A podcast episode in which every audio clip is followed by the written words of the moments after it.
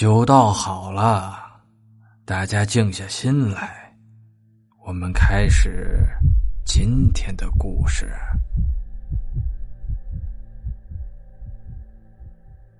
可怕的影子。老烟袋锅子说：“点塔七层，不如暗处一灯。”意思是，你在佛塔上那么虔诚的点佛灯，给自己积累福报。不如给别人暗处点上一盏灯，其实这样福报更大，更加能够显现出来你的虔诚，表明你真正的用心来做善人、做善事。其实人就是这么奇怪，许多人去寺庙大把大把的捐钱，和各位高僧大能关系都相处的很融洽，在寺庙里面表现出来虔诚也足够让人感动。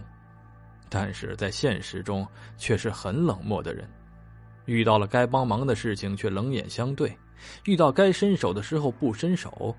你在高僧大能面前表现出来的虔诚，是不是装出来的呢？你认为你这样算是一个信仰虔诚的人吗？答案是绝对不是。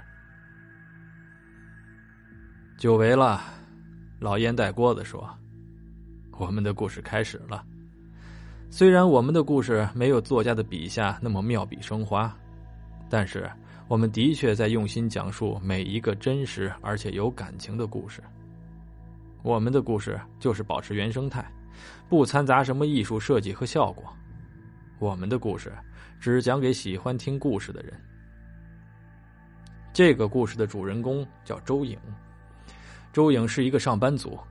父母离异的周颖跟随父亲生活在一个老旧的楼区，因为父亲身体的残疾，母亲在周颖三岁的时候就离开了家，从此再也没有踪影。周颖是父亲养大的，父亲腿脚不便，在城市说不上媳妇儿。当时家里好不容易给父亲说上媳妇儿了，因为母亲是农村来的，为了城市户口，就嫁给了身体有残疾的父亲。可是好景不长。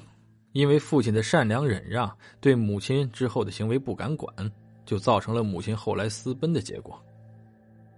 三岁的周颖是父亲拖着残疾的身躯一点点养大的，可想本来生活就不好自理的父亲是如何做到的？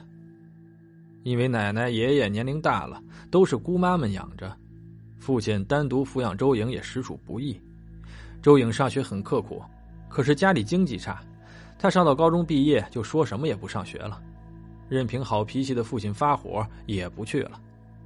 因为周颖很孝顺，是一个难得的孝女，她了解父亲的不易，认为自己该到回报父亲的时候了，所以他就毅然撕了大学的通知书，在家的周围找了一份工厂的工作，打工养活父亲。